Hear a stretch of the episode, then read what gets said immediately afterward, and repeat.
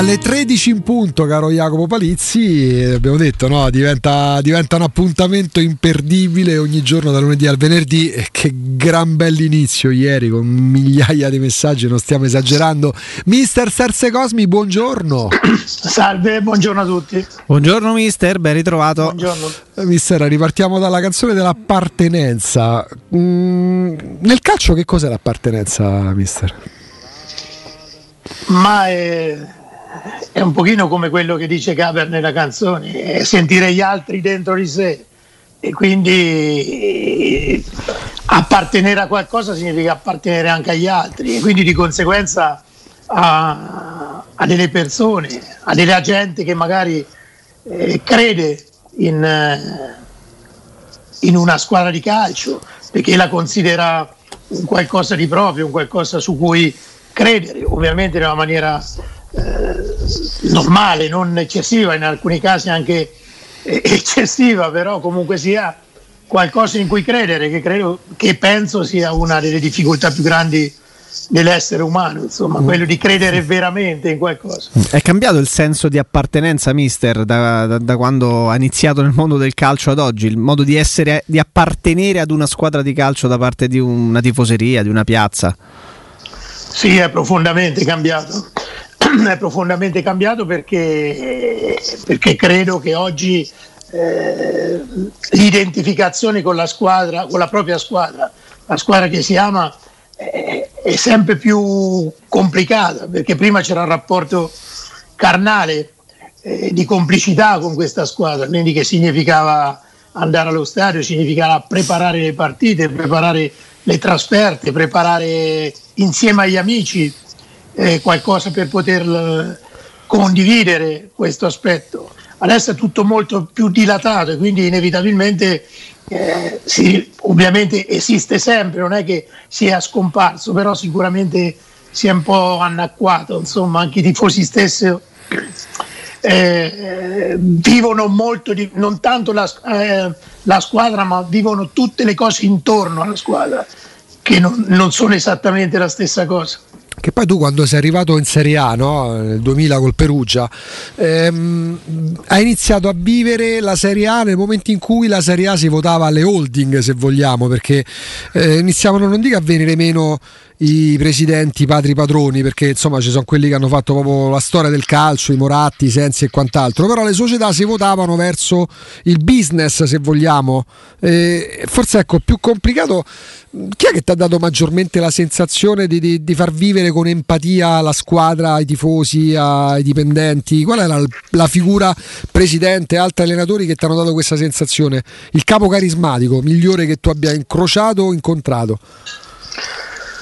Ma eh, ne ho incontrati pochi ma importanti, quindi non, non, voglio dire tanti perché tanti sarebbe inesatto e anche eh, non corretto. Diciamo ho incontrato delle persone che mi hanno dato questa sensazione.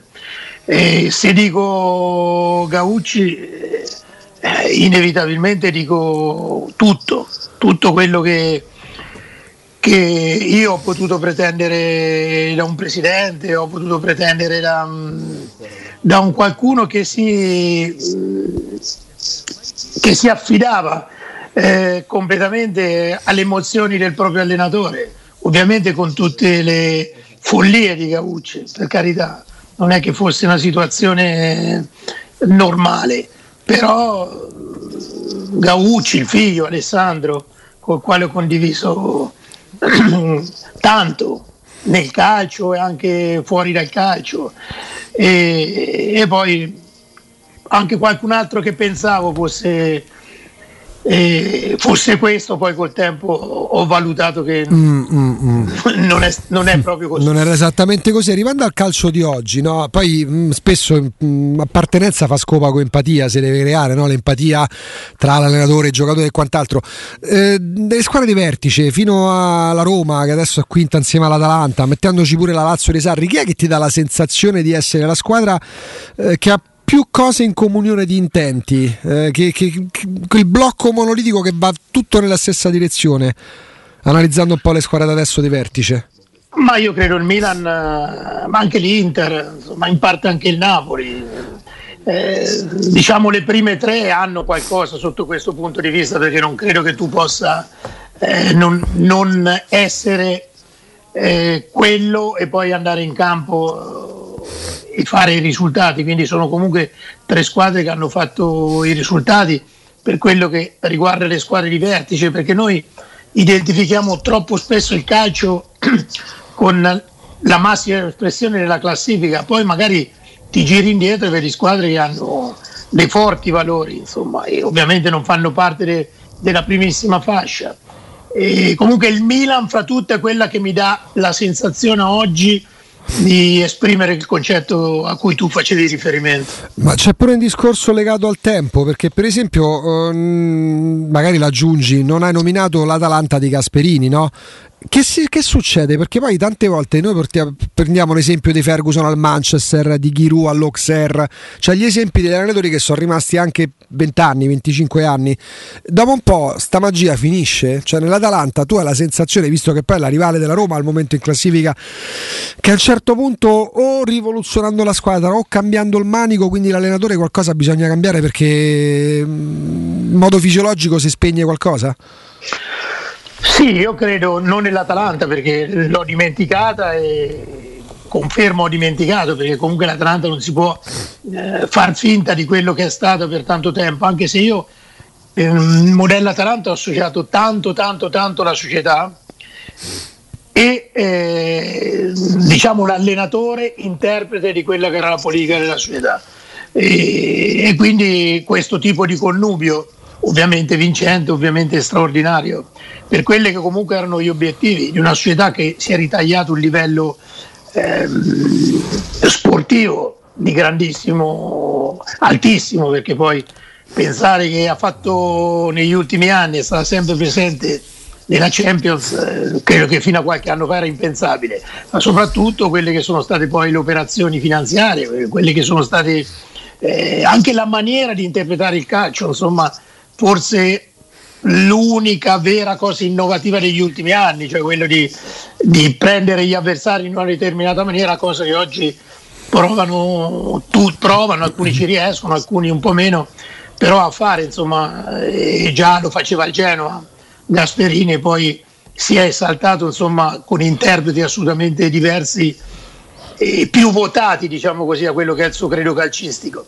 e, e quindi però inevitabilmente credo che eh, la figura dell'allenatore che duri tantissimo tempo in una società eh, vada inevitabilmente, non dico scomparendo, però ci possono essere delle eccezioni. Però in, per esempio i miei quattro anni a Perugia uh-huh. eh, non c'è stato più un allenatore che è stato quattro anni a Perugia consecutivamente. I miei cinque anni ad Arezzo consecutivi non c'è stato più nessun altro allenatore che è stato 5 anni ad Arezzo. Vi, vi, faccio ridere, i miei 5 anni alla Ponte Vecchio, la squadra del mio paese, da dove ho iniziato, consecutivi, non c'è stato mai più nessuno che ne ha fatti forse più di due, nessuno. Questo per, per, per far capire innanzitutto che io riesco molto probabilmente ad esprimermi meglio se ho la possibilità di un, di un lavoro a lungo termine e, ma forse anche altri, non io personalmente. Però ecco, forse Inzaghi, Simone Inzaghi è stato uno degli ultimi sì. che, ha interpretato, che ha interpretato questo, questo aspetto. Insomma. Eh, per arrivare alla Roma invece, mister, ehm, parlava di senso di appartenenza, forse la Roma e la città di Roma è una delle ultime superstiti da questo punto di vista che continua ad avere anche giocatori che incarnino questo senso enorme di appartenenza, via via sono spariti nelle altre squadre anche in giro per l'Europa e per l'Italia stessa. Le chiedo quanto dal suo punto di vista rappresenta un valore e quanto rischia di essere per alcune sue sfaccettature invece un limite. Ma mm, io credo che per il 90% è un valore, per il 10% è un limite, però eh, eh, io eh, ovviamente è facile dirlo perché ho fatto un altro ruolo, ma se avessi potuto scegliere avrei fatto a vita la scelta che ha fatto Totti o De Rossi, tanto per dirne due che eh, credo abbiano rappresentato qualcosina insomma lì a Roma insomma. Certo. perché perché me ne accorgo adesso quando tu arrivi non voglio dire all'epilogo però quando la tua carriera senti che sta finendo più passano più ti avvicina a quei momenti e più dai valore a situazioni emotive non a situazioni eh, diciamo eh, di, di, scudetti vinti, di, di, di, altre cose. Insomma, io credo che sia quello. Forse farà che da calciatore a 38 eh, comincia a invecchiarti, da allenatore sopra i 60 uguale, quindi invecchiandoci uno è molto più attento a quei valori. Prima sei dentro la centrifuga, quindi misuri tutto con, i, con quello che puoi vincere, con quanto puoi guadagnare poi piano piano ti accorgi che le scelte che sono state fatte, che magari sono state criticate o messe in discussione da altri, poi ti rendi conto che siano state assolutamente le scelte giuste, perché poi, poi moriamo tutti, non solo fisicamente, moriamo nei nostri mestieri, nelle nostre cose. E io credo che sia meglio morire nelle varie situazioni avendo fatto quello che emotivamente tu pensavi giusto fare. Anche perché poi i soldi, non lo so, no, quanti soldi eh, uno si può portare dentro una tomba. Beh servirebbero comunque a poco. E, e puoi immaginare, mister, come in queste ore, oggi a maggior ragione, no? Oggi è il giorno dopo, il giorno dopo la partita, eh, anzi, pure un giorno in più perché si è giocato sabato. Ci sia, non dico la celebrazione, ma ci sia un'aria più frizzantina nel leggere i quotidiani legati alla Roma, gli articoli sulla Roma. Tu la piazza di Roma la conosci bene, eh, molto spesso da una parte e dall'altra. Non bene, meno... la conosco, ma l'avrei con- voluta conoscere eh, meglio. Pure noi avremmo voluto che tu la conoscessi meglio. la conosco. però, insomma, però insomma, eh, oggi mh, dopo due vittorie consecutive, insomma, la classifica migliore rispetto a qualche settimana fa sembra che vada tutto bene anche negli articoli di giornali. Eh, un calciatore come apprende, o meglio, dà ancora conto, eh, tiene ancora in considerazione o tiene in considerazione quello che gli ruota attorno, a parte la tifoseria, ecco pure gli articoli o troppe critiche o troppa euforia, è una cosa che condiziona uno spogliatoio. Qua a Roma in modo particolare, ma per come hai vissuto te, vivi degli spogliatoi ovviamente. Ma voi seguitate a fare un errore, se mi permetto. Ma certo. di sopravvalutare troppi giocatori. eh, ma voi veramente pensate che questi nel bene o nel male si possono far condizionare nel bene e nel male. Non è che se uno ne parla bene giocano meglio o se ne parla male giocano peggio.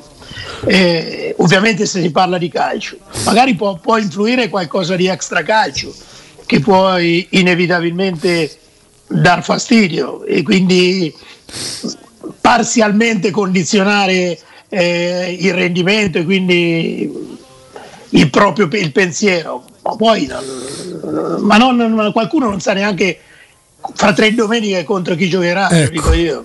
Ecco. Voi lo sapete, i tifosi lo sanno tutti, ma è così, ma non perché io non voglio fare una denigrazione del calciatore, perché poi io ho avuto dei calciatori che non è che sapevano il calendario, forse sapevano il calendario di tutte le squadre, sapevano gli infortunati, squalificati, diffidati, calciatori. Quindi, Chi era il principe da questo punto di vista tra quelli che più attento? Nella, nella, mia vita da, da, allenatore, due che mi ricordo in assoluto, Bazzani e Gatti. Bazzani, mamma mia. Bazzani, vabbè, Bazzani era a livello quasi eh, patologico, nel senso lui era talmente de- lui non gli bastava sapere eh, ovviamente tutto delle altre squadre, ma lui leggeva le dichiarazioni delle altre squadre, gli allenatori, i giocatori e su quelle si costruiva lui tutta la settimana. e quindi sentivano dire no, giocheremo contro il Perugia, una squadra alla portata. Lui impazziva e ca- si caricava e caricava tutti gli altri proprio in virtù di quello che faceva rassegna stampa nello spogliatoio praticamente. No, vabbè, ma lui è è ancora, lo è ancora, è di una curiosità, eh. ma io credo che questo è un aspetto importante nel proprio, nel proprio, lavoro, eh. è importante nel proprio lavoro, quindi le, tutte le pseudo tabelle per la salvezza, per la UEFA, lui ti diceva tutte le squadre contro chi dovevano giocare, dove poter, cioè per dit, ma era molto più informato sotto questo punto di vista di me e anche Gatti, Fabio Gatti, uh-huh. è incredibile, sia da giocatore poi quando eh, è iniziato a lavorare da dirigente insieme a Sogliano. Se io avevo sì. bisogno di un'informazione di qualsiasi squadra dove ho allenato, cioè lui, lui non è che mi diceva la squadra che andava a incontrare Mm, come giocava. No, no, mi diceva chi era stato male, se durante gli allenamenti avevano litigato, discusso quello con quello, qual era, cioè è una cosa incredibile. Questa. Però ecco, me ne ricordo due, poi ne potrei dire altri, ma no, eh, che vivevano il calcio in questa maniera. Non ti chiediamo invece quelli meno dotati, diciamo così. Non so se... No, ma, oh, guarda, poi, ma poi per qualcuno... Eh, è anche una fortuna. Eh. Ah, ecco, l'inconsapevolezza. cioè, vivere senza, tra virgolette, eh, sapere troppo, mm. senza... Poi alla fine, sì, però, eh, capito, lì c'è sempre un punto tra eh, la, il disincanto eh, e, una scatola e, vuota e me ne freghi ecco. ecco. tra l'altro Bazzani l'ha allenato insieme a Gabriele Cioffi all'Arezzo che è il prossimo avversario della Roma l'Udinese come ah, allenatore guarda, non lo so, più vado avanti più vedo giocatori che sono ah, di Arezzo, vabbè, ho allenato Cioffi, ho allenato poco, Bazzani, ma ho allenato semplici, semplici. Eh, proprio ad Arezzo eh, parlo. Quindi, e poi altri che insomma fanno tutti Antonioli che ha fatto allenatore in C, no? poi me ne, me ne dimenticherò anche sicuramente qualcuno, però dai Liverani a Stelloni, uh, vabbè, adesso veramente me ne dimentico perché sono diventati tutti allenatori, insomma, quelli. Eppure la soddisfazione, quello... no? No, una grande soddisfazione, insomma, ma poi la più grande soddisfazione lo sai qual è? Eh. È che quando poi li leggo, no? Perché con qualcuno come Roberto Stellone ci frequentiamo ancora e ci sentiamo spesso. O ce ne fosse uno, se tu leggi, che ti posso dire, o penso, qualcuno dice no io mi sono ispirato a Fascetti, io mi sono ispirato a Mazzone, io mi sono ispirato a Zeman, eh. o ce ne fosse uno che dice mi sono ispirato a Cosmi, ma io ti giuro, eh, poi ovviamente il telefono, insomma, eh, no, ma mister, ma tanto lo sai, con, con lei c'è il rapporto Ah, ma dillo, no? Eh. non, è mica, non, è mica, vergogna, tu lo puoi dire, no? Ah, che non voglio far torto a Fascetti, ma insomma, ovviamente, con tutta la tutto il rispetto per, no, per Fascetti, no, no. Quindi devo. No, no, no, bravi. Ripeto, Fascetti è stato un grande. No, beh, noi abbiamo sta cosa che ha allenato la Lazio, mister. Quello per, per quello... Anche Bazzani ha sì, giocato, ci ha giocato sì, sì, Perugia, con la Sampdoria. Quindi, però, ecco, al di là di tutto. Eh, è questo, è questo. I giocatori sono. E quindi che personaggio sono è, mister? Animali molto particolari. Sì. Che personaggio è quindi Gabriele Cioffi? Perché insomma, poi a Udine è una piazza particolare dove si fanno allenare eh, anche dei personaggi che magari in maniera totalmente impronosticabile, come l'ex allenatore loro. Adesso arriva Gabriele Cioffi. E nello specifico, lui che personaggio è? Ma guarda, devo dire che Gabriele ce l'ho avuto un anno lì. L'ultimo ehm, anno, sì. Sì, non era neanche titolare in quella squadra, però è una grandissima squadra, forse a livello di espressione di gioco, mm, se non la migliore diciamo, della mia carriera, è stata quella che ha espresso un calcio eh, incredibile. Tu immagina, giocavamo 4-2-3-1 nel 99. Nel 99, eh? E quindi ti dico, eh. anche, volendo anche la formazione, però te ne dico, ti, è, ti dico qualcosa di quella squadra per farti capire che era veramente il 4-2-3-1. C'erano due mediani che era Caracciolo e Martinetti, poi uh-huh. i due esterni erano Tarana che poi ha giocato anche sì. a livelli più alti, ha giocato, è venuto con me a Perugia, Rinino, il trequartista, diciamo, il sottopunto era Antonioli e la punta era Bazzani, quindi era un 4-2-3-1 e tu immagini, io non lo sapevo, no, l'ho capito un paio d'anni fa quando giocavano tutti 4-2-3-1 ho detto ma cazzo io lo facevo tu lo brevettavi o registravi no, il marchio alla sera sì però ero incosciente lo facevo senza dirlo ma soprattutto senza pubblicizzarlo. È vero, perché poi è diventato un marchio di fabbrica, perché poi i primi anni 2000 lo fa la Danimarca che aveva Romedal, Thomasson esatto. e Serse Cosmi ha fatto nel 99 con l'Arezzo. Quindi andiamo verso... No, eh, voglio dire, non è che voglio farmi pubblicità. Ah, la verità, oh. O, o, no, dico, ogni allenatore partendo ha provato sistemi di gioco che poi nel tempo si sono, sono stati accantonati, poi sono stati ripresi, mh, mm, sistemati, cioè numericamente chiamati in una determinata maniera piuttosto che un'altra, insomma, però eh, vengo tra virgolette etichettato come, come il 352 perché poi nel 2000 mm. lo faceva solo il Perugia e qualche volta il Bologna quel sistema di gioco. Sì. In Serie A non lo faceva nessuno. Insomma. Ecco, 3-5-2, comunque difesa a 3. La Roma di Murigno si sta assestando con la difesa a 3. Molto spesso, ma pure Murigno in parte ha detto sta cosa lo scorso inverno, insomma, prima di Natale, non è, sembra, sembra non essere il modulo preferito dagli allenatori stessi. Murigno ha detto no, no, no, noi nasciamo come squadra a 4 e torneremo a 4. Perché è così pure inviso il, tre, la, la, il modulo con la difesa a 3? Che c'ha che non va? Ma per me va benissimo. Voglio dire, gli interpreti eh, fanno la differenza. Insomma. Voglio dire, se lui ci avesse, per esempio, del mio Perugia Zé Maria Grosso, eh. gli, piacere, gli, piacerebbe tantissimo. E quel Perugia arrivava nono, decimo, eh, undicesimo, quindi non era al top. E quindi significa che c'erano ovviamente, la Roma c'era Candela Cafù, eh, però gli interpreti erano straordinari più o meno in, in quel ruolo. Oggi sarebbe, ditemi una squadra che ha una coppia di esterni più forte di questa, ditemelo. Ma vero. Cioè, non, sì, forse Hakimi e Perisic, ma Perisic è stato trasformato Hakimi nel caso fosse rimasto. Sì, sì, certo. Quindi Dumfries.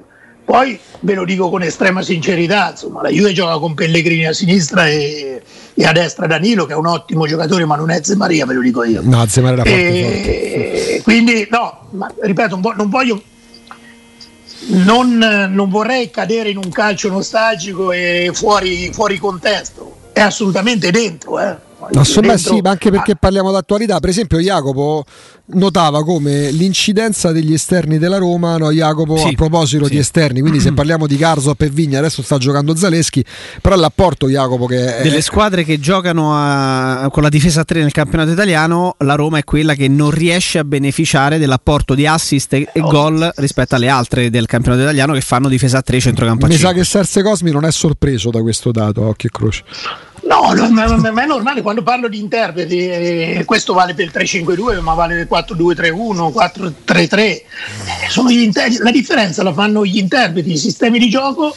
Secondo me gli allenatori che eh, utilizzano un sistema di gioco senza avere gli interpreti giusti sono dei folli, cioè allenano per se stessi, non allenano per... Eh, cioè vogliono dimostrare a tutti i costi di trasformare, tra virgolette, una squadra che non lo può fare o che se lo fa lo fa parzialmente o in, in determinati momenti, eh, trasformare i giocatori per, per qualcosa di, di, proprio. Io faccio anche una premessa che vale per gli allenatori e i giocatori, che, sulla quale ho sempre creduto. Io credo che un allenatore si chiama allenatore, non debba avere il marchio di fabbrica giocare da, da, quando allena i primi calci a 20 anni fino a 95 anni sempre con lo stesso sistema di gioco. Cioè, perché? Cioè, il ruolo dell'allenatore significa anche eh, conoscere gli altri sistemi di gioco. Quando dice uno ma io non lo sento mio, ma è chiaro, ognuno di noi, cioè anche le donne, una preferisce Mora eh, con gli occhi neri, poi se ne capita una bionda bella, cioè è che ti giri dall'altra parte, insomma, la guardi lo stesso, tanto per, per usare un paragone abbastanza attendibile. E quindi la stessa cosa è nel calcio, tu devi, non dovresti, devi conoscere i sistemi di gioco perché poi in un calcio dove capita di dover subentrare, per esempio, eh, tu non è che hai costruito una squadra con quei giocatori e quindi di conseguenza, e quindi ti adatti a quello che... Quindi io arrivo in una società, vorrei fare il 3-5-2, non ho gli esterni per dire dei giocatori che per ruolo determinano quel sistema di gioco, non lo completano, lo determinano. Eh, allora a quel punto eh, cambi, ma cambi, dopo dici oddio mio non posso giocare 3-5-2 devo giocare con la difesa 4, no devi giocare con la difesa 4 devi insegnare i concetti di una, di una difesa 4 eh, secondo quello che ovviamente poi ognuno e la stessa cosa vale per i calciatori. Per i calciatori quando sento dire eh, ma noi io preferisco stare qui, prefer-... no, tu devi saper giocare secondo quelle che sono esigenze dell'allenatore. Poi è l'allenatore che deve capire se quello che sta facendo è sbagliato o no. Eh, perché se no eh, è troppo facile insomma. Quindi tu mister pensi che sia una questione di moda il dire come si sente spesso e volentieri che chi gioca a tre appartiene ad un calcio che non esiste più perché è superato come modulo? Io non è che a me viene da ridere A parte che chi lo dice spesso dice che non sa neanche dove abita, Quindi, ma dove abita col cervello, insomma, perché, ma che significa? Cioè, ma che significa? Ma se il quinto è Perisic di un, di un, di un, di un 3-5-2, cioè voi considerate un calcio che non, non può vincere? Cioè, ditemi voi, cioè Perisic ha fatto l'esterno alto, la punta eh, per una vita. Se oggi viene trasformato bene, secondo me, tra l'altro, in quel ruolo, e l'altro è Hakimi della situazione. Cioè, voi considerate il calcio difensivo perché considerate i tre difensori? Ma la Roma con Luis Enrique come giocava? Con tre difensori e De Rossi veniva dentro nella costruzione del gioco e diventava una difesa 4 i due eh, braccetti si allargavano e diventavano e quindi diventava una difesa 4 una difesa a 5 uno pensa alla difesa 5 a 5 difficilmente è schierata. A, poi ti dico una cosa quando giocavi contro il Barcellona lo sai come giocavano gli allenatori con le difesa 6 perché era il Barcellona che ti portava lì. Eh, quindi tu dovevi per, per forza ma non il Barcellona di Guardiola guardate Napoli-Barcellona. Mm Guardate Napoli-Barcellona di 20 giorni fa, la stessa cosa. Quindi sono tutte eh, idiozie, idiozie perché poi tu difendi spesso a 4 giocando con una difesa 3, perché nel momento in cui esce alto un quinto e eh, l'altro va a fare una diagonale, se lo vuol fare. Se no difendi a 3 e eviti magari di fare una diagonale a 4. Cioè ci sono tanti accorgimenti, poi anche nella maniera di giocare a 3, c'è una maniera di difendere, eh, di aggredire, di andare a prendere gli avversari. Nelle, è diversa da allenatore a allenatore, perché è giusto, perché anche lo stesso sistema di gioco non c'è un'unica eh, esclusiva interpretazione quel sistema, ne ha certo. tanti, ne ha tanti, ne ha diversi, quindi, ma sono tutti accettabili. Perché Barcellona come giocava? Barcellona quello di Messi, Guarda, ti dico, mi viene da, da sorridere. L'identificazione del sistema di gioco uguale a vincere. Eh, a me viene, mi viene da ridere, mi viene da ridere perché non è assolutamente vero. Non è assolutamente vero. È chiaro, se di un campionato eh, di 20 squadre 18 16 giocano con la difesa 4, eh, è normale che ci sia come possibilità maggiori di poter raggiungere un trofeo se quelle giocano. Però non è dimostrabile se altri 15 giocassero a 3 non potessero vincere un trofeo o potessero fare un campionato importante. No ma questa è, non me la fate più stare umano. Te, si chiude la vena letteralmente. Ma no ma perché sono eh, quelle idiozie cioè non documentabili, cioè realisticamente col calcio, capito? Perché eh, allora volete sapere, secondo me, da quello che ho studiato, uh-huh. una parola bruttissima, però da quello è. No, nel calcio, da quello che ho visto. Il sistema di gioco che regala teoricamente più possibilità è il 4-3-3, dove ci sono mille linee di passaggio in più rispetto ad altri. E quindi è, poi dopo qualcuno lo, lo, sta trasformando in 4-2-3-1 eh, perché Ericsson alla Lazio come giocava? Vi ricordate come giocava? Giocava 4-5-1 sì. eh, dopo uno sposta quello, sposta l'altro ma non cambia tantissimo e questa è la follia delle persone che attraverso dei numeri stabiliscono delle sentenze. Proprio sentenze, eh. detto bene. E, in quest'ottica sulla fascia sinistra, a ti, diciamo diverso rispetto a come almeno a me l'hanno descritto, ammetto che lo conoscevo poco perché è giovanissimo, ci si può lavorare bene su Zaleschi sulla fascia sinistra come sta facendo Mourinho da un paio di settimane? Assolutamente sì, è quello che avevo accennato anche ieri. Sì. Per me è un ragazzo sveglio, sveglio proprio. Che aggiunge eh, tatticamente alla squadra quando gioca là, quando parte da là? Ma è più fresco, c'ha più idee, c'ha più tempi.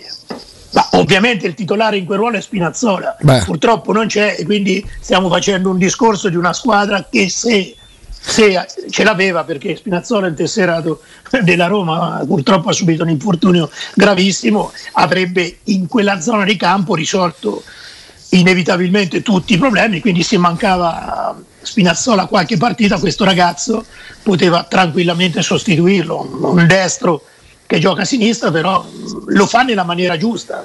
Sa scegliere sempre i tempi di gioco sa trovare il compagno perché sai un giocatore che riceve palla sulla sinistra e, e a destro e gli si limitano parecchio le giocate perché venendo dentro il campo, eh, utilizzando spesso il piede destro, dai all'avversario la possibilità di chiudere un pochino le possibilità e le scelte che tu puoi avere. Invece questo le trova quasi sempre. Quindi significa che è furbo, che è bravo, che è intelligente. Poi è un ragazzo giovane, ma a gamba. Poi eh, credo, eh, aiutatemi voi, questo ha giocato in alti ruoli nella primavera. Sì, sì, sì, sì. E quindi si porta di- dietro, si porta un bagaglio di esperienza in alti ruoli che l'aiuta in questo. Perché poi mi sembra uno che vuole, vuole imparare non lo so, questa è una sensazione. Dà la, dà la sensazione, più o meno Murigno aveva identificato in lui tra tutti i ragazzi aggregati alla prima scuola la scorsa estate quello forse più pronto, anche rispetto a chi aveva già giocato, tipo Calafiori, Darbo.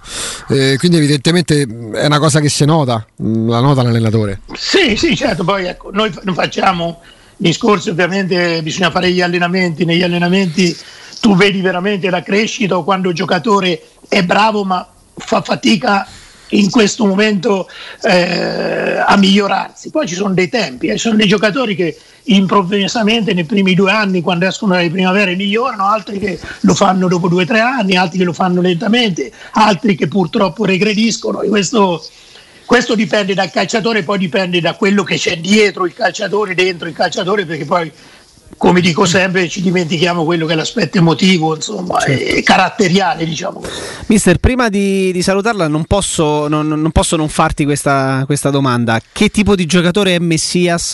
Una storia straordinaria del calcio, però mh, tu che lo hai allenato, che tipo di giocatore è? E com'è possibile che chi come Simi ha fatto 20 gol in campionato in Serie A, una stagione, me, pochi mesi dopo diventa inadeguato non a quel contesto, cioè non, non, a quella squadra, ma proprio alla Serie A ed è costretto a rilanciarsi in una categoria inferiore? Allora, Messias, eh, io lo giudico per quello che ho visto in 14 partite, quindi con, eh, allenamenti in quei, in quei, tre mesi che ho fatto a Crotone l'anno scorso, mi sono sbilanciato, ma non perché voglio andare nei giudizi per iperbole, ma proprio perché perché quando vedo qualcosa eh, lo devo dire. Io ho detto a fine stagione che Messias eh, era un calciatore che poteva tranquillamente, non bisognava vederlo, tranquillamente giocare con le prime otto del nostro campionato. Ovviamente con relative prese per il culo da parte di tanta gente, insomma, perché, perché sembrava un'affermazione eh, esagerata, assurda, figlia magari mm, così di un qualcosa dove tra l'altro io non ci avevo nessun interesse perché non sono né il procuratore di Messias né il procuratore del Crotone insomma, quindi, e, e, oggi gioca titolare nella, in una squadra che prima, casualmente ditemelo voi è prima in classifica. Quindi sono felice non tanto della mia previsione perché poi alla fine eh, è giusto che un uomo di calcio si esponga e dica delle cose ma sono felice per lui perché ha un giocatore che tecnicamente è veramente di grandissimo livello. Fisicamente lo vedete, gioca, fa tutta la fascia con, con, tranquillità, anche se per me, ripeto, il suo ruolo ideale è dietro l'attaccante, oppure in un 3-5-2 come giocavamo l'anno scorso, faceva all'interno a sinistra lo faceva benissimo. Eh, è un realizzatore perché dentro se arriva davanti alla porta difficilmente sbaglia oppure sa quello che deve fare sia con i piedi che con, la, col mancino che con la testa. È un giocatore che purtroppo è arrivato tardi a certi livelli perché fino a 26 anni giocavano i dilettanti. Mm. E da lì nasce tutta la sua favola, la sua storia. Certo. E, e Simi invece, mister, com'è possibile passare da 20 gol a quello che allora, vediamo? Simi, Simi eh, non dimentichiamoci che l'anno prima in Serie B aveva fatto 20 gol anche in B, o 20 o 21. Quindi voi dite era Serie B, ma dico era Serie B però si fai 20 gol, quindi non è che... Poi io devo dire che l'anno scorso quando arrivai a Crotone aveva comunque fatto 6 gol così, però era in panchina un po' di partite perché era stato acquistato di Carmine, quindi eh, poi nelle 14 partite che io sono stato lì ha fatto 13 gol, quasi alla, anzi alla media di Cristiano Ronaldo. Adesso ovviamente non mi assumo tutto il merito perché so benissimo com'è il calcio. E io dico che lui per caratteristiche non è Messias, tanto per essere chiari, ma, ma aggiungo una cosa, il campione nel, nel, Crotone era un altro giocatore che è un as, anche per età. che ha 25 anni e vi assicuro che questo è veramente un giocatore straordinario. Eh, Simi ha bisogno di giocare gli ultimi 20 metri, gli ultimi 15 metri. Allora dentro l'area, anche per movenze molto particolari, non comuni agli attaccanti soliti, la maniera di colpire, la maniera di essere opportunista diventa un giocatore micidiale. Certo, se vai a Salerno dove la porta ce l'hai a 70 metri, beh, credo che non è che improvvisamente diventi un giocatore certo. che stoppa palla, fa salire la squadra. Sicuramente lui non si è integrato in quel contesto, cioè se devi fare quel gioco, Giuric, Giuric è nettamente più forte di lui come caratteristiche, perché lui nonostante che sia altissimo, di testa non è quel giocatore, non è Geco o questi che di testa ne prendono quasi tutti. Dentro l'area invece è un giocatore straordinario e non a caso l'anno scorso giocava insieme, lo ripeto, a Messias, eh a, a Unas, a Molina, a Benali, che sono tutti giocatori offensivi e quindi non a caso ha fatto quei gol.